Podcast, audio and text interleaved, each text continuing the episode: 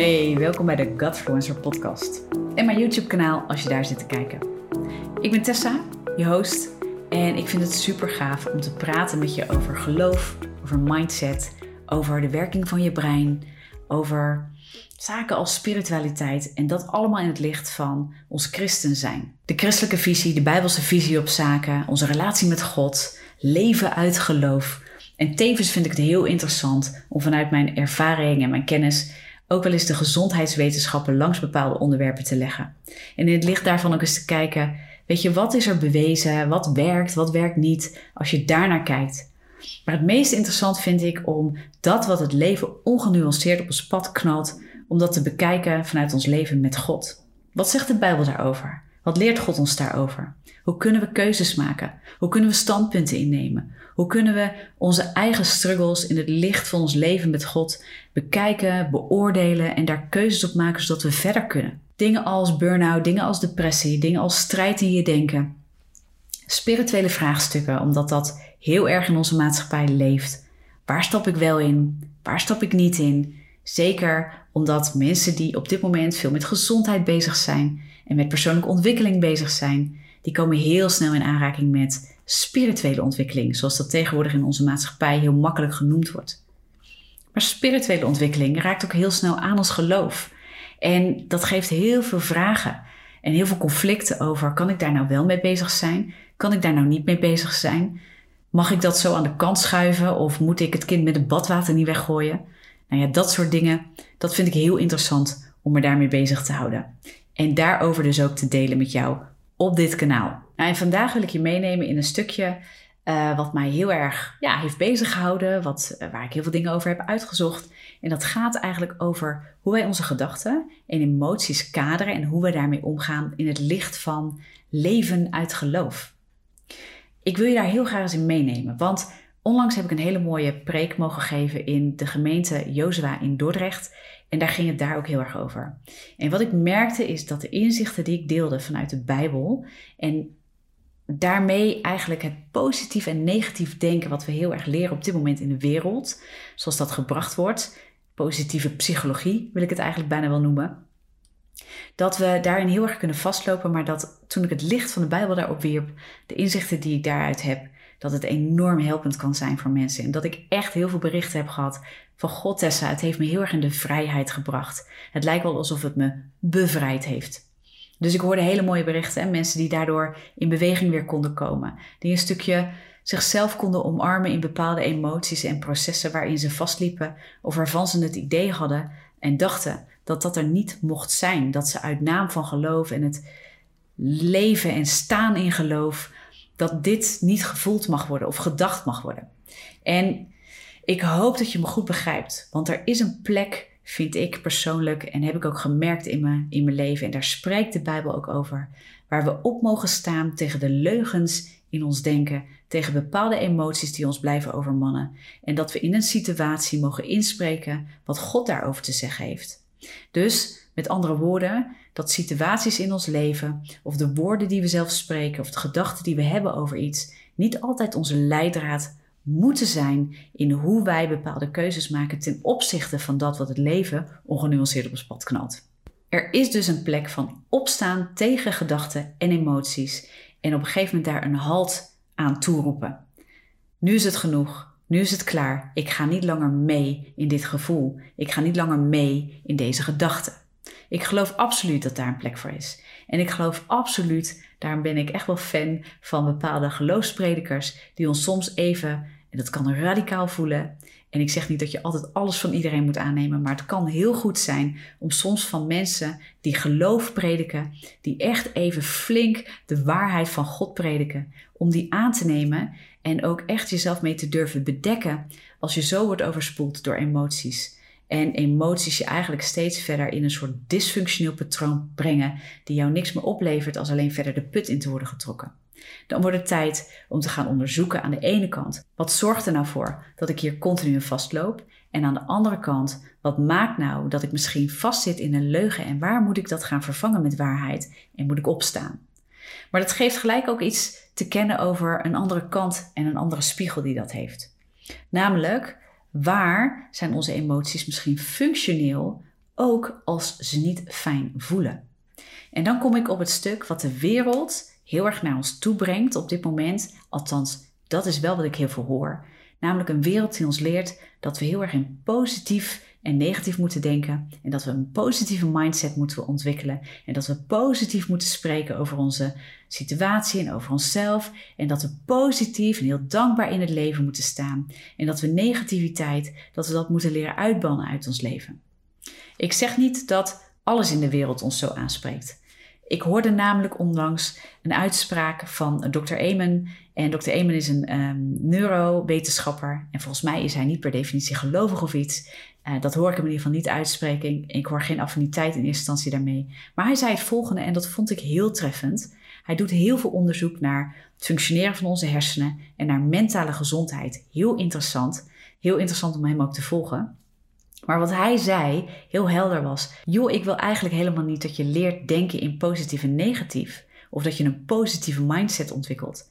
Ik wil dat je een mindset ontwikkelt die op de juiste wijze keuzes maakt en beslissingen. Die juist leert denken. Niet positief leert denken, maar juist leert denken. Nou, dat vond ik een hele mooie uitspraak. Ik kwam die uitspraak tegen nadat ik mijn preek had gehouden in Jozua. En het trof, want eigenlijk in de preek in Jozua leerde ik hetzelfde. Maar als je juist wil leren denken, dan moet je ook iets hebben wat jou vertelt wat dan juist is. Voor ons als christenen mag dat absoluut en 100% de Bijbel, het woord van God zijn. Daar is waar we waarheid vinden. En ik vind het zo gaaf wat de Bijbel ons leert. En dat werd ook een beetje de kern van mijn boodschap in de preek bij Jozua, waar het echt ging over leven uit geloof zonder je emoties te overschreeuwen. Namelijk het volgende. Niet positiviteit zet ons vrij, maar de waarheid zet vrij, zegt Jezus. Dat kun je vinden in Johannes 8, vers 31 en 32. Daarbij staat in Johannes 8, vers 44 niet dat Satan de vader is van negativiteit, maar de vader is van de leugen. En dat vind ik een heel interessant concept.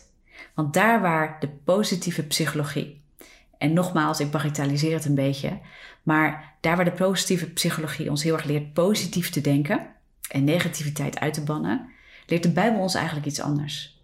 Namelijk dat we onze gedachten en ook onze emoties mogen wegen in het licht van waarheid en leugen. En om waarheid te kennen over onze gedachten en emoties, moeten we natuurlijk ook een waarheid hebben waar we dat aan staven. En dat is het gave van leven als christen in relatie met God. Dat Jezus zegt: Ik ben de weg, de waarheid en het leven. De waarheid als christen is niet alleen te vinden in een boek wat vol staat met prachtige principes en beloftes. En ik geloof ook dat als we de geest in ons dragen en het woord lezen, dan zegt het woord ook dat de geest ons zal leiden in de volledige waarheid. Maar als je begrijpt dat Jezus Christus die waarheid is, dan leidt de geest je niet alleen in het begrijpen van het woord, van het lezen van de Bijbel, maar hij leidt je in een relatie met de waarheid zelf, met Christus. En het is die relatie die uit liefde je vrij kan zetten. Het is uit de relatie en vertrouwen die wij opbouwen met een persoon die ons echt in vrijheid kan zetten. Weet je, als we zo leven met elkaar als mens en van mens tot mens, dan weten jij en ik allebei dat er beschadigingen in relaties zijn. Weet je, er zijn beschadigingen, er zijn kwetsingen en we vertrouwen elkaar niet zomaar. Dus ik geloof, ook als christen, ook als je al met God wandelt, dat je misschien op sommige punten issues kan hebben, strijd kan voelen in je relatie met God. En dat je soms vragen hebt over die waarheid. Dat je soms vragen hebt over jouw situatie waar je heen moet. Dat je vragen hebt over, Heer, wat moet ik hier in deze situatie denken, voelen, vinden van dat wat er plaatsvindt? Waar moet ik heen bewegen? Wat moet ik voor keuzes maken? Ik weet me geen raad, het overspoelt me, ik raak de weg kwijt, ik raak moe, ik, nou, noem het op. Weet je, al die vragen die wij kunnen hebben in onze persoonlijke situatie.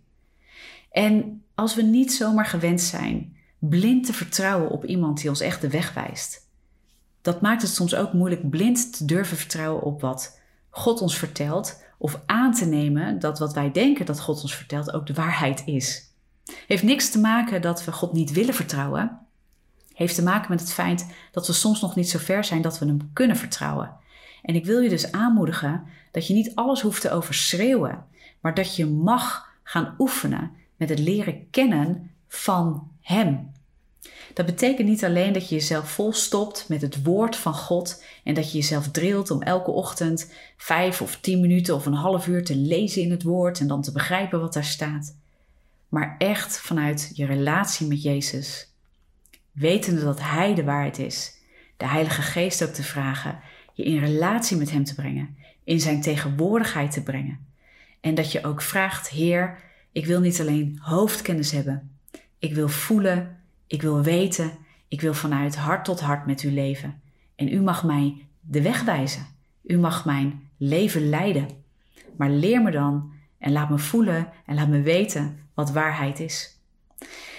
En daar waar ik in de Joza gemeente naartoe ging, was op een gegeven moment, weet je, als we onszelf opleggen dat we alleen maar positieve dingen mogen denken en voelen, dan gaan we met negatieve gevoelens en negatieve gedachten vaak de relatie aan dat we het weg gaan duwen. Het mag er niet meer zijn. Ik geloof niet dat de Bijbel ons dat leert. En ik geloof dat een onderdeel van vernieuwen van je denken, dus de waarheid brengen daar waar leugens ons vasthouden, dat we eerst een proces hebben van het wegen van onze gedachten en emoties. Niet alles wat vervelend voelt, hoef je weg te duwen. Als je iemand verliest in je leven, is er sprake van een rouwproces wat je moet doorlopen wat gezond is als je een emotioneel wezen bent. Als je van iemand houdt en die persoon gaat uit je leven, dan verbreekt de verbinding en dat doet wat met je. En je mag daarover rouwen. Als iemand je zeer doet die je lief hebt, dan raakt dat. En dan mag je er pijn van hebben. Pijn kan ons juist in diepere lagen brengen. Zegt iets over onszelf, we kunnen ervan leren. We kunnen ervan leren in hoe we relaties bouwen. Maar op het moment als pijn bitterheid wordt of een boosheid die ons gaat leiden in alles wat we doen, ja, dan wordt het dysfunctioneel. En dan gaat de liefde verbreken in ons leven. Dan gaan we, als we alles uit boosheid gaan benaderen, dan kunnen we niet meer verbinden uit liefde daar waar we voor bedoeld zijn. Ook met God. En dat is bitterheid, dat is boosheid, dat is haat en nijd. En dat zijn dingen die ontstaan waar we niet in willen zitten dan gaan we laster of roddel of andere dingen in ons leven ontwikkelen. Ook uit een reactie van uit die pijn. Die pijn die ongezond is geworden in ons leven. Een slachtofferrol die we aannemen. Als we gaan denken dat alles ons wordt aangedaan en wij zelf bijvoorbeeld geen verantwoordelijkheid kunnen nemen over de keuzes die we daarin maken. Dat we slachtoffer denken te moeten blijven of dat ons dusdanig iets is aangedaan, um, waardoor wij ons machteloos voelen om daaruit te stappen. Ik geloof dat dat plekken zijn in ons leven, hele erge pijnpunten soms zijn in ons leven, waarbij we mogen gaan kiezen voor waarheid. En waarheid zet vrij. Waarheid brengt namelijk ook liefde en herstel. En daarom geloof ik echt dat je mag rouwen en dat je pijn mag voelen en dat je door processen heen mag om te leren: hé, hey, er is iets aan de hand geweest. Dit is heel legitiem, dit is heel oprecht dat ik daar last van heb. Dat hoef je niet weg te duwen. Dat mag je aankijken en dat mag je wegen in het licht van Gods liefde en waarheid. God zegt namelijk ook: Komt alle die moe en belast zijn, en ik zal je rust geven. En dat doet hij niet door dingen weg te wuiven, maar door je bij hem te nemen, je te troosten, de Heilige Geest is ook de trooster, en je op te bouwen, je hart weer heel te maken, zodat je weer vanuit liefde weer de plek in de wereld kan innemen. Er zijn dus momenten dat we met onze rouw en met onze pijn en met onze kwetsing naar God toe mogen, in onze binnenkamer mogen gaan zitten, een aantal mensen die we vertrouwen, eh, toevertrouwen met ons verhaal. En dat we ervoor zorgen dat we verbonden worden, dat onze wonden geheeld worden en dat we ook weer daadwerkelijk vanuit herstel weer naar buiten kunnen treden. Maar zodra die binnenkamer een compleet isolement wordt, een afzonderen van de wereld, bang worden voor de wereld, bang worden voor verbinding met anderen, bang dat we gekwetst worden en dat we niet meer weerbaar zijn en niet meer veerkrachtig om de dingen van het leven aan te gaan, hoe naar die ook op je pad kunnen komen. Je bent bedoeld om daar doorheen te gaan en te leven uit geloof. Uit geloof leven betekent dus niet dat je emoties ontkent, maar dat je emoties altijd weegt en ook de gedachten die je hebt weegt in het licht van waarheid en in het licht van liefde. Niet alleen voor andere mensen, maar ook dus voor jezelf. Goed zorgen voor jezelf komt voort uit weten wie jij bent in God. En weten wie God is en hoe God over jou denkt en over deze wereld denkt en over andere mensen denkt en over jouw situatie denkt. En daarin kunnen en durven uitstappen en lerende zijn gaandeweg. Niet je emoties ontkennen, maar bij je dragen en er doorheen gaan en niet omheen gaan. En zodra emoties en gedachten dysfunctioneel worden en zich opzetten tegen wie God is, en dat is 2 Korinthe 10, vers 4 en 5, als gedachten tegen God ingaan, tegen de waarheid ingaan, leugens op je leggen, je in schuldgevoel vasthouden, je in isolement brengen, je in bitterheid brengen, je in een complete disconnectie met God en de wereld brengen, met de mensen om je heen, dan weet je, nu moet ik opstaan. En nu wordt het tijd dat deze emoties niet langer spreekrecht houden in mijn leven, maar dat ik ze ga afbreken, de bolwerken die daarmee gepaard gaan, de gedachtepatronen, de emotionele patronen en de oorzaak, daar waar het heeft gezeten, dat ik die uittrek en dat ik die in het licht van God ga brengen en dat ik tot heling laat komen waar ik geheeld moet worden, waar ik mijn bitterheid moet afleggen, dat ik die ga afleggen, dat ik ook vergeving ga vragen en dat ik me bekeer van die dingen maar dat ik ook mijn kwetsing onder ogen mag komen en dat ik die niet hoef weg te duwen, maar dat ik die bij God mag brengen en dat ik mij mag laten vertroosten. En dat ik er doorheen ga. Afleg wat ik af moet leggen. De waarheid ga zoeken waar leugens zitten. Dat ik de bolwerken ga afbreken, maar dat ik me ook laat helen en dat ik erken waar ik doorheen ga. Emoties zijn om erkend te worden. Emoties zijn om gevoeld te worden. Zowel de positieve emoties als ook negatieve emoties, oftewel de emoties die niet fijn voelen. Maar niet alles wat rot voelt, is per definitie iets wat dysfunctioneel is en moet worden uitgebannen. Het helpt ons om te groeien als mens en het helpt ons om weerbaar te worden. Zodra wij ons gaan vertellen dat we alleen maar positieve dingen mogen denken en positieve gevoelens mogen hebben, dan komen we in een leugen terecht dat we niet voldoen en dat er iets mis is met ons als we ons een keer rot voelen in reactie op de situaties van het leven.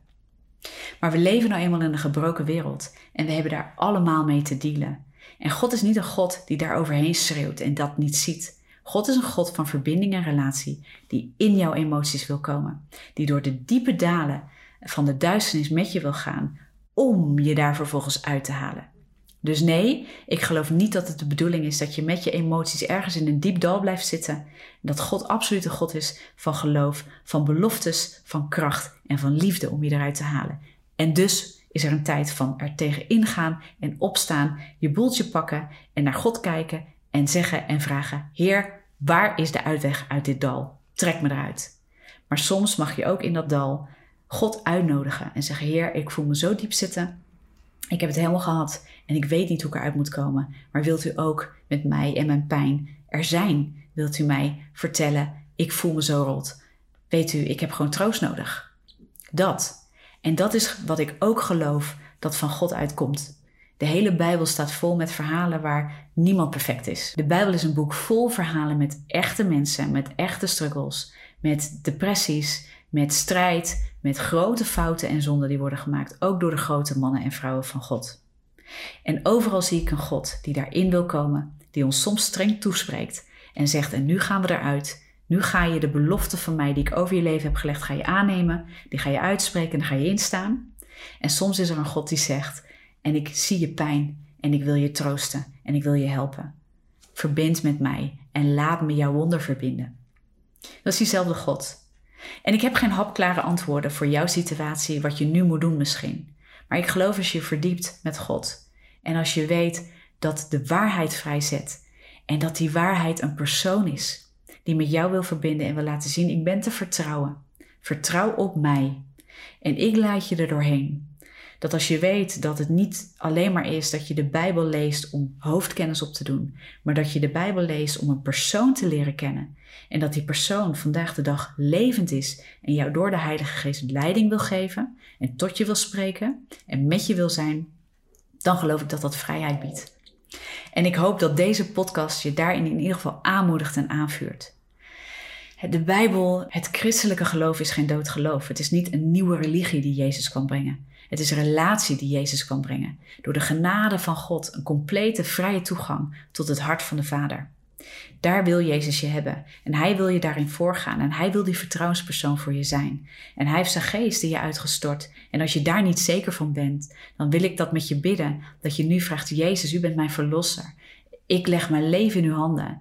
En ik weet niet zeker of ik de Heilige Geest heb ontvangen, maar ik ontvang hem. Ik, ik nodig u uit. Heilige Geest, kom in mij. Dan mag je er ook op vertrouwen dat als je dat gebed bidt, dat als je je zonde beleidt en Jezus hebt aangenomen als verlosser en je vraagt, Heilige Geest, kom in mij, dan is die Heilige Geest in je. En die blijft ook in je. En dan weet je ook, ik ben geleid van binnenuit. En ik word geleid in de relatie. De Heilige Geest leidt ons in de volle waarheid. En de volle waarheid is een persoon in de vorm van Jezus Christus. En Hij is vandaag de dag een God die levend is en ons tot het hart van de Vader brengt door de genade van God en het verlossingswerk van Hemzelf. Halleluja. Ik hoop dat deze aflevering je enorm heeft gezegend. En als je zit te luisteren op een van de podcastkanalen, abonneer je dan. De podcast is ook terug te luisteren op de website van tessavanos.com. En als je zit te kijken op YouTube, vergeet je dan absoluut niet even te abonneren. Klik op de abonneerknop en klik even op de bel. Want alleen als je op de bel klikt, krijg je ook nieuwe meldingen als er een nieuwe aflevering is en word je op de hoogte gehouden. Vergeet ook niet deze content te delen, eventueel op je social media kanalen, dat andere mensen er ook mee in aanraking komen en uh, nou, daarmee geholpen kunnen zijn. Ja, en als je toch luistert en je denkt, oh, het is zo gaaf wat jullie doen met de ministry, zou je dan willen overwegen om partner te worden? Het is zo gaaf om te zien dat zoveel mensen geholpen zijn met de video's en de podcast, met de boeken. Althans, nu heb ik één boek geschreven, maar ik ga er nog meer schrijven. En ook met de trainingen die we voorhanden hebben. En de dingen die we aan het opzetten zijn om mensen steeds verder te brengen in hun relatie met God, de vernieuwing van hun denken. Maar ook keuzes kunnen maken in dat wat het leven ongenuanceerd op ons pad smijt. En hoe we daarmee omgaan. En hoe we dat praktisch maken vandaag in het hier en nu. En um, nou ja, dus als je daarvan denkt, hé, hey, dat is echt gaaf en ik wil daaraan bijdragen, ik zie dat wel zitten, ga dan even naar tessavanos.com. Klik in het menu op het knopje geven en daar kun je overwegen om echt maandelijks partner te worden. En je kunt ook overwegen om een eenmalige gift te geven, zodat je samen met ons het Koninkrijk van God bouwt en uitbreidt en deze missie helpt om verder te komen. Weet in ieder geval dat we daar enorm mee gesteund zijn en super dankbaar voor zijn. En voor nu, nogmaals, ik hoop dat het je enorm heeft gezegend. Be blessed en ik spreek je heel graag in de volgende aflevering.